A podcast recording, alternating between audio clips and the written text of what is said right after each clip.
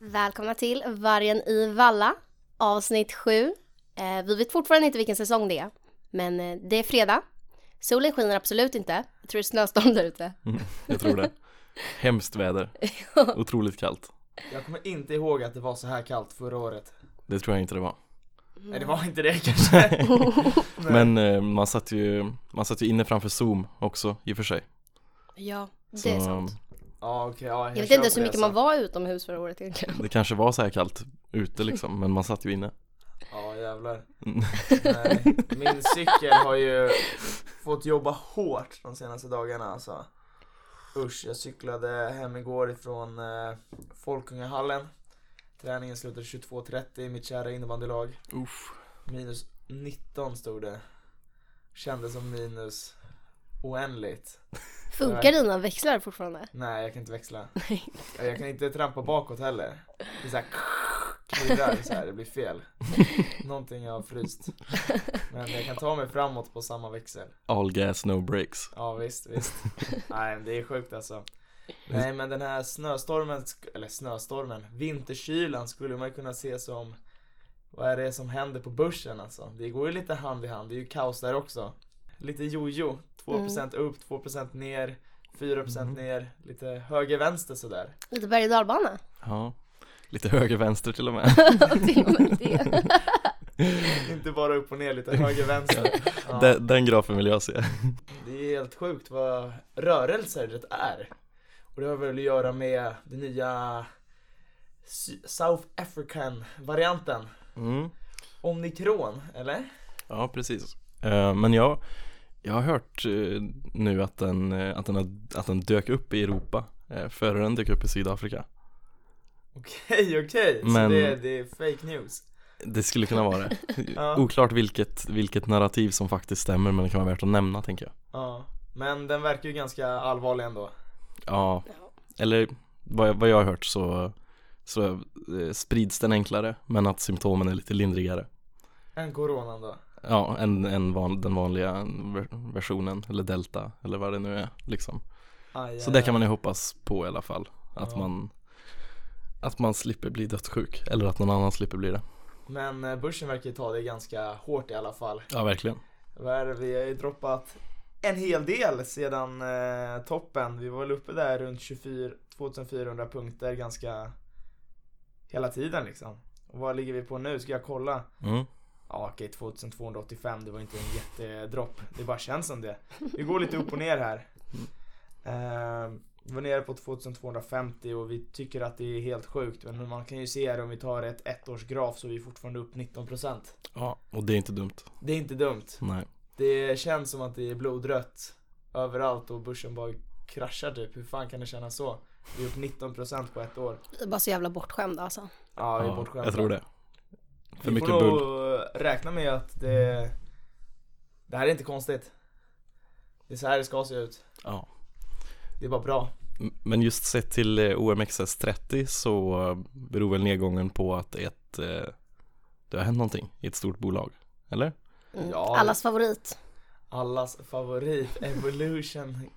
Den heter inte Game tror jag. Jag tror bara den heter Evolution. Ja, Ja. ja det stämmer nog. Eh, Evolution har ju fått lite turbulens så att säga.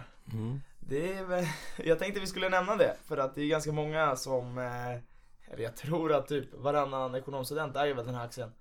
94 000 aktieägare på Avanza. Varav 10 000 på Linköpings universitet kanske, vem vet? eh, nej men de har ju rört sig något otroligt. Och det har att göra med, egentligen, vad ska man kalla det? De har blivit eh, anklagade för att hanteras på, eller för att många av deras intäkter kommer ifrån eh, USA-sanktionerade platser. Kan man säga så? Mhm. Förstår Mm. folk vad jag menar då? Ja men en sanktion är ju när, när- man gemensamt bestämmer sig för att inte eh, ha med ett land att göra. Mm. Det finns ju vissa sanktioner mot Ryssland till exempel. Ja. Men de här USA-sanktionerna, då är det ju USA som tycker att, eh, att man inte bör eh, göra affärer eller ha kontakt med vissa länder. Mm. Vad, vad är det för länder då? Alltså det de har att göra med nu är ju framförallt typ Iran har jag Mm. läst. Vietnam har ju också kommit upp på radarn. Mhm. Jag vet inte om de har så mycket USA-sanktioner men det kanske de har sedan historien tillbaka. Ja, ingen koll på det faktiskt. men, Ingen eh, koll, eh, men där är det framförallt Iran och eh, Vietnam är det jag har läst. Så det är lite special och det är ganska mycket olika åsikter. ABG klev ut med en rapport och sa att det är liksom de här länderna som är Evolutions tillväxt. Vilket man i sådana fall absolut ska ta i akt. Medans Karl Armfelt, en stor ägare och eh, förvaltare på TIN Fonder säger att det här är en smutskastningskampanj. Mm. Så eh, det beror lite på vem man lyssnar på. Börsen verkar lyssna på ABG och eh, de som har anklagat Evolution. Mm. Så det är inte så Amen. bra. Människor tenderar ju att reagera starkare på negativa saker än på positiva. Eh, och eh, ja, alltså vi kan ju, vi som småsparare kan ju omöjligt veta, eller någon egentligen som inte sitter i bolaget kan ju omöjligt veta egentligen eh, vad det är som har hänt. Eh, och hur det egentligen ligger till. Eh, men det jag tycker är intressant i det hela är ju egentligen hur stor, eh, för att Evolution är ju ändå ett svenskt bolag. Eh, men det här tyder ju verkligen på hur, eh, hur stor eh, hur stor påverkan USA har på eh, resten av världen egentligen. För att det här har ju slagit hårt mot bolaget trots att det är liksom svenskt. Ja men det stämmer. Alltså för man kan ju se att de pikade ju på 1709 kronor per aktie. Nu ligger de på 933. Och det kan ju vara både en liten eh, korrektion på grund av att den har gått upp så otroligt snabbt och mycket. Men eh, den droppar ungefär från 1450 nu till 933 så det är vi har sett många i bolaget som har köpt, köpt in sig. Mm. Mm. Eh, både någon HR-chef som gjorde en riktig trade eh, och även lite andra insynspersoner. Så eh, otroligt spännande att se hur marknaden fortsätter följa det här. Men eh, för er som inte hade koll hoppas ni fick lite bättre insyn på vad som hände i, Evolution. Mm. Ja, alltså det här är ju det mest basic liksom. Alltså men det är ju svårt att sätta sig in mycket mer skulle jag säga. Men eh, man, man kanske ska googla ABG Evolution så kanske man hittar någon rapport där man kan läsa lite Mm. och se vad de säger i alla fall. Det räcker med att gå in på Avanza och sen så ta nyheter och scrolla ner lite så kommer det upp där. Just det. Dagens avsnitt, vi har ju en liten ny plan här. Idag tänkte vi, eller vi har en liten serie eller vad man ska kalla det. Mm. Vi sätter ju och gör våra egna analyser, jag, Ola och Adriana, hela tiden. Vi eh, är ju aktiva börshajar så att säga. Eh, framförallt Ola. Precis. Eh, Men eh, så vi tänkte så här att vi satt och skulle göra ett avsnitt med varsitt case. Men det, vi älskar att prata så mycket så de här, vi kommer göra ett case per avsnitt. Mm. Precis. Och dagen till ära har vi eh, först, störst och bäst. eh, Ola kommer att köra sitt case idag. Vad kan vi förvänta oss? Yes, jag ska köra mitt case.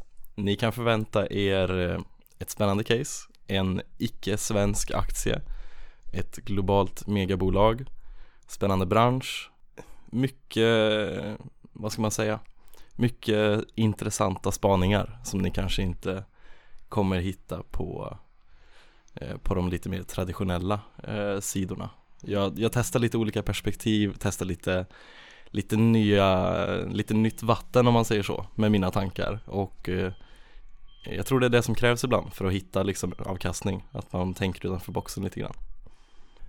Men eh, viktigt att nämna innan vi går in på analysen är ju att eh, varken jag eller någon här är expert eller analytiker eller har några slags eh, certifieringar för att kunna eh, ge liksom finansiell rådgivning. Så det här är våra egna spaningar men bör absolut inte ses som investeringstips. Och eh, man bör lyssna eh, försiktigt och göra sin egen analys. Jag, Äger du aktien du kommer prata om? jag äger inte aktien jag kommer prata om i nuläget men har den på min spaningslista, absolut. Då kör vi. Då kör vi.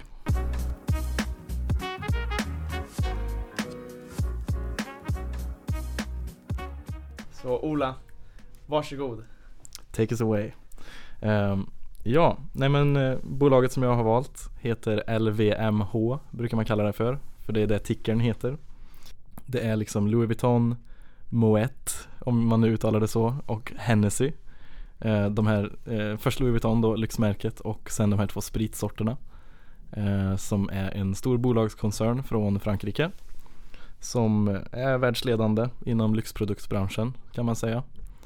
Och eh, relaterat till min analys här liksom kommer inte jag Jag kommer inte fokusera jättemycket på LVMH egentligen utan det är mer ett exempel på ett av bolagen. Men jag är ganska bullish på hela lyxbranschen.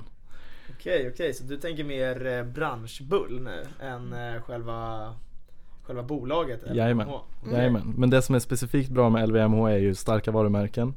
De har liksom Hennessy, konjaken, de har liksom Moet, all den här, all den här champagnen. De har Louis Vuitton, de har Dior, eh, Fendi, eh, Givenchy tror jag man säger. Alltså starka lyxmärken liksom. Och Tiffany Co, eh, det här eh, diamantmärket liksom. Men gud, har de alla de här bolagen? Mm, det ägs av ett och samma bolag.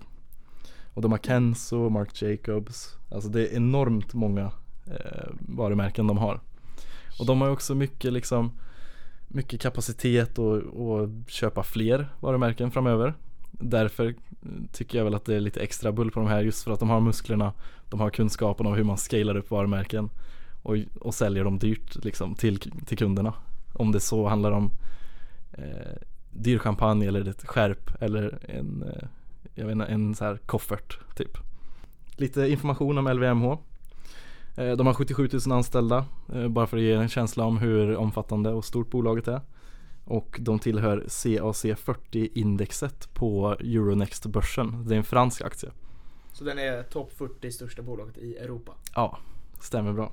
Eh, En aktie kostar just nu i talande stund 694 euro. Så den är ju ganska fet. Den tar en del plats i portföljen om man, särskilt om man har en mindre portfölj. Då blir det ju en ganska stor viktning. Eh, Det finns även ett till bolag som heter Kering som äger Gucci och massa fler märken. Och min poäng med det här är väl liksom att den här analysen och sakerna jag kommer lyfta upp är ju ganska applicerbart även på dem. LVMH det är ett sch- schysst mm, stort bolag, liksom enorm omsättning, jag tror det är 44 miljarder euro 2020. En vinstmarginal på 18%, rörelsemarginal på 25%. Så det finns ju inget tvivel om att de vet hur man gör affärer. Det, det är redan established liksom sedan länge. Men eh, jag tänkte först prata lite om eh, ja, men nyckeltal. Bara hur de, hur de är värderade. Och då tänker jag PE och PB. PE är ju då price over earnings, ganska vanligt värderingsnyckeltal och sen har vi price to book value också. Som jag tänker visar hur man värderar tillgångarna på något, något sätt. Eh, LVMH har då ett P-tal på 34 och ett PB-tal på 7,9. Eh, Kering, den här närmsta konkurrenten, har ett P-tal på 24 och ett PB-tal på 6,5. Vilket gör det ganska mycket lägre värderat egentligen. Men sen tog jag också in lite, liksom ett till bolag som har väldigt starka varumärken. Bara för att se hur man, hur man kan tänkas värdera det. Och det är ju Nike, eller Nike som amerikanerna säger.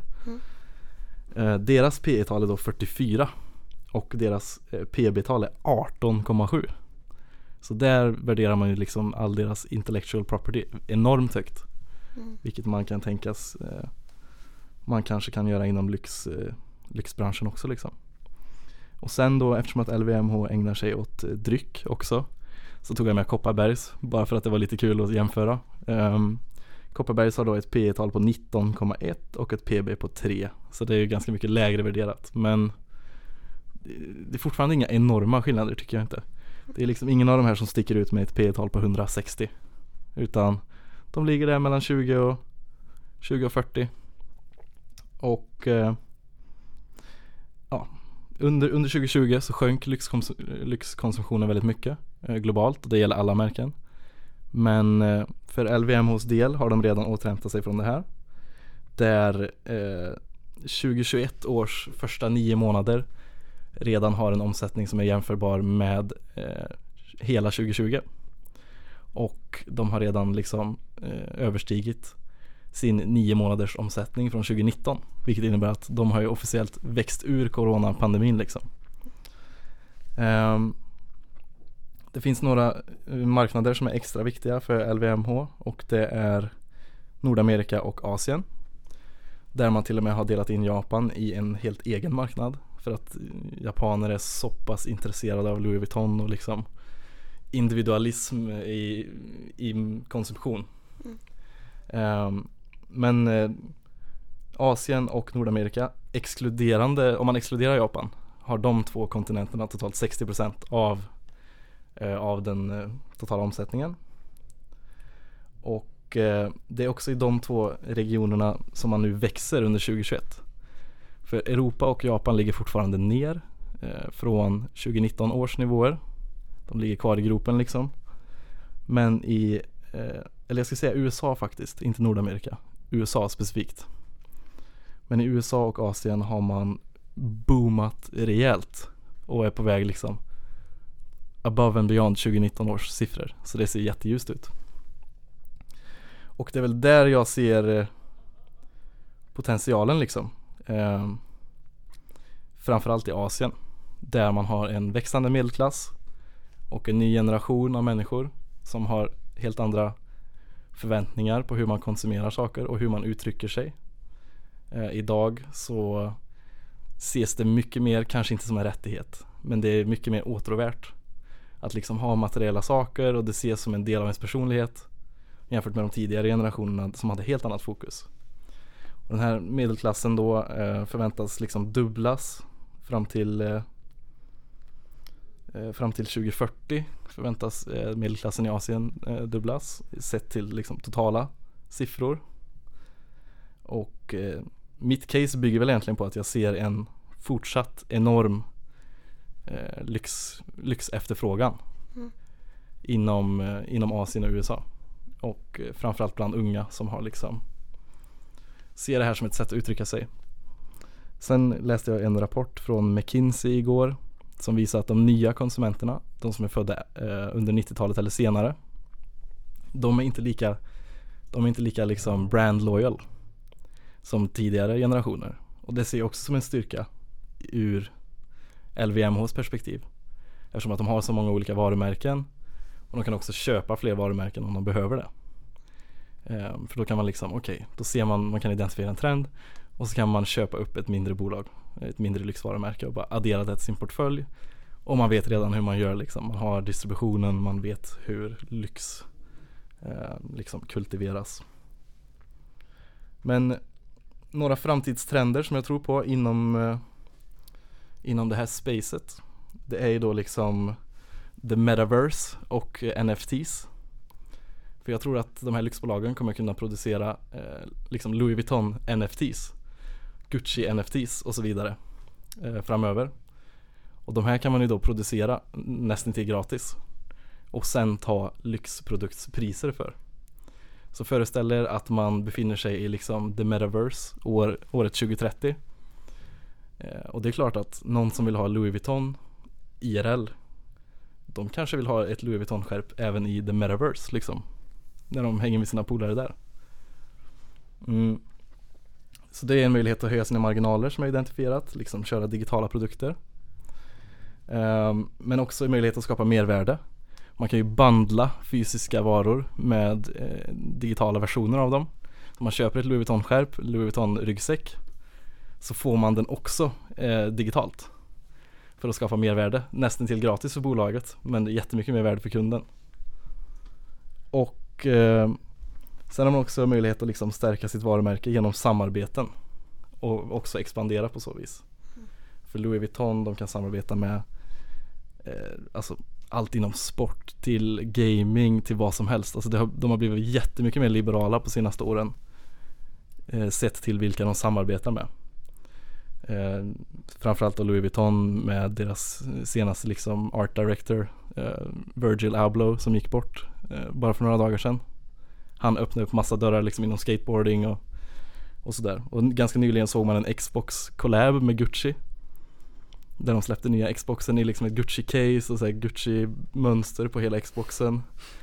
Eh, och det är någonting som jag tror blir framtiden verkligen. För att man vill uttrycka sig och man vill stå ut mm. eh, som, som ung idag liksom. Och framförallt kommande generationer också. Um, Yes, så jag tror det finns en ljus framtid. Det är lite trender som jag tror kommer vara starka. Vilket case Ola. Ja. Herregud, vi sitter här helt blown away. Ja, alltså vi sitter här och bara nickar liksom. Knäpptyst men vi var helt fascinerade. Ja men det, är- alltså jag tror, jag tror verkligen att Att den digitala dimensionen kommer vara sjukt aktuell för lyxmärkena framöver. Ja, det är faktiskt en aspekt jag inte har tänkt på tidigare. Men det jag tänker är att liksom, när ska folk inse att den här väskan som kostar 16 000 bara kostar 500 att tillverka? Eller Mm. 200. Mm. Men ja, de har inte gjort det än så länge så det är väl hur länge det ska Nej, Men sånt där är jätteintressant liksom. också för att det också finns en second hand marknad som samtidigt växer. ja. Och eh, Och en fake-marknad som är enorm för lyxprodukter. Ja, Precis. Louis Vuitton är väl typ det mest fejkade varumärket i hela världen. Ja, jag tror det stämmer nog. Sjukt alltså. Ja, Ja, men fan det, vilken jävla det finns grej, utmaningar onekligen och eh, eventuella piracy NFTs kanske också är en möjlighet. Alltså. Mm, Men eh, NFTs, jag, jag är inte helt hundra. Det är de här aporna typ som eh, Steph Curry äger och ja exakt. bland annat. Ja. Non-fungible tokens. Non-fungible tokens. Ja, men, men det som många eh, NFTs i nuläget är ju verkligen i startgropen. Så i nuläget är det mycket bilder, det kan finnas så här, videoklipp eller musiksnuttar typ. Där man, eh, låt säga man kan köpa typ en scen ur en film som man verkligen älskar. Det är någonting de också börjar, börjar kika på. Men det som är intressant är, är liksom tekniken mer eh, snarare än att det handlar om att köpa och sälja bilder. För i framtiden kanske eh, man kanske har liksom en, eh, en Louis Vuitton eh, NFT som man har betalat mm, ett gott pris för. Då kanske man återkommande tack vare att man är med i den här ägarlistan får inbjudningar till deras runway shows och liksom man får tidig tillgång till olika släpp och det blir liksom en identifier på något sätt mer än bara en bild.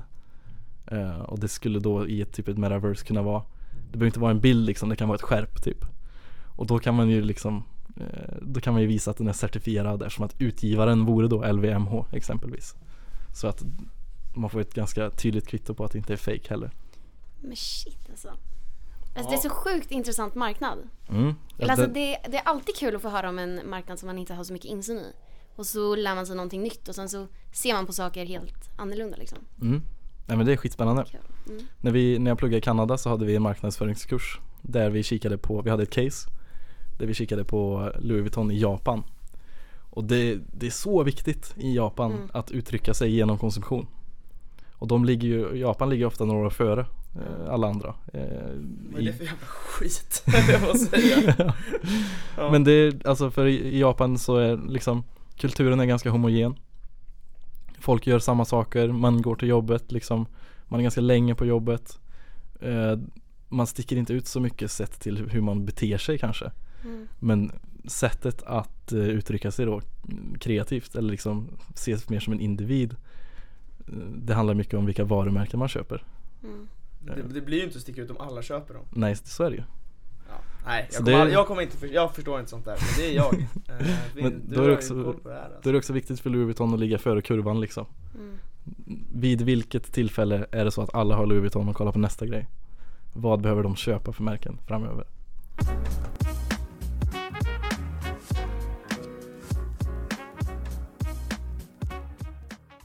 And alright, väldigt spännande case av Ola. Shit. Tack så mycket. Ja, Jag tyckte det var sjukt intressant. Eh, verkligen ett sånt här bolag som man, man själv kanske inte hade så mycket insyn i. Så jag tyckte det var väldigt kul att höra. Mm. Nej, men det är ett bolag som, eh, som har fascinerat mig länge. För de, eh, de, de skapar produkter liksom och säljer dem betydligt dyrare än, än vad ett liksom generellt produ- produktionsbolag gör. Ja, Eh, och det ligger ju allt då i, det här, i de här varumärken, exakt. varumärkena till och med. Shit, ja. Ja, det är coolt alltså. Ja. Ja, men vi har, eh, vi har snackat lite Evolution. Ja, vad vi nu kom fram till där. det har i alla fall varit någonting jävligt knasigt som har hänt, eller inte hänt, vem vet. Eh, vi har konstaterat vädret som var för jävligt. Eh, och det kommer väl fortsätta vara ganska kallt framöver. Ja, vi har fått höra Olas fina case och eh, ska vi kanske ge en liten teaser på vad som kommer vad det kommer bli för case nästa gång kanske? Då tänkte väl jag köra eller? Mm, jag Ja. tror det. Aj, aj. Ja, jo. Eh, det kommer bli ett, eh, till skillnad från Ola, ett bolag som är noterat på den svenska börsen. Och mer än så tänkte jag inte säga. Oj, spännande. Shit. Det kan vara vad som helst där. Ja, jag ska säga en sak till. Det är ett eh, bolag med en liten eh, speciell eh, affärsidé. Inte, så, ett, inte ett klassiskt bolag. Mm. Alright. Ja, men vi Alright, får, alright. vi får se helt enkelt vad det blir. What's up, what's up. Så tror jag alla börsnoterade bolag skulle beskriva sig själva. Exakt. Ja men skitbra, då avrundar vi för idag så eh, får ni ha en jättetrevlig helg ha eller vecka. Just det. Här. det här släpps ju på en tisdag. Mm. Så ha en jättetrevlig vecka. Tack för oss och för oss. Eh, ha det fint. Hejdå. Hej.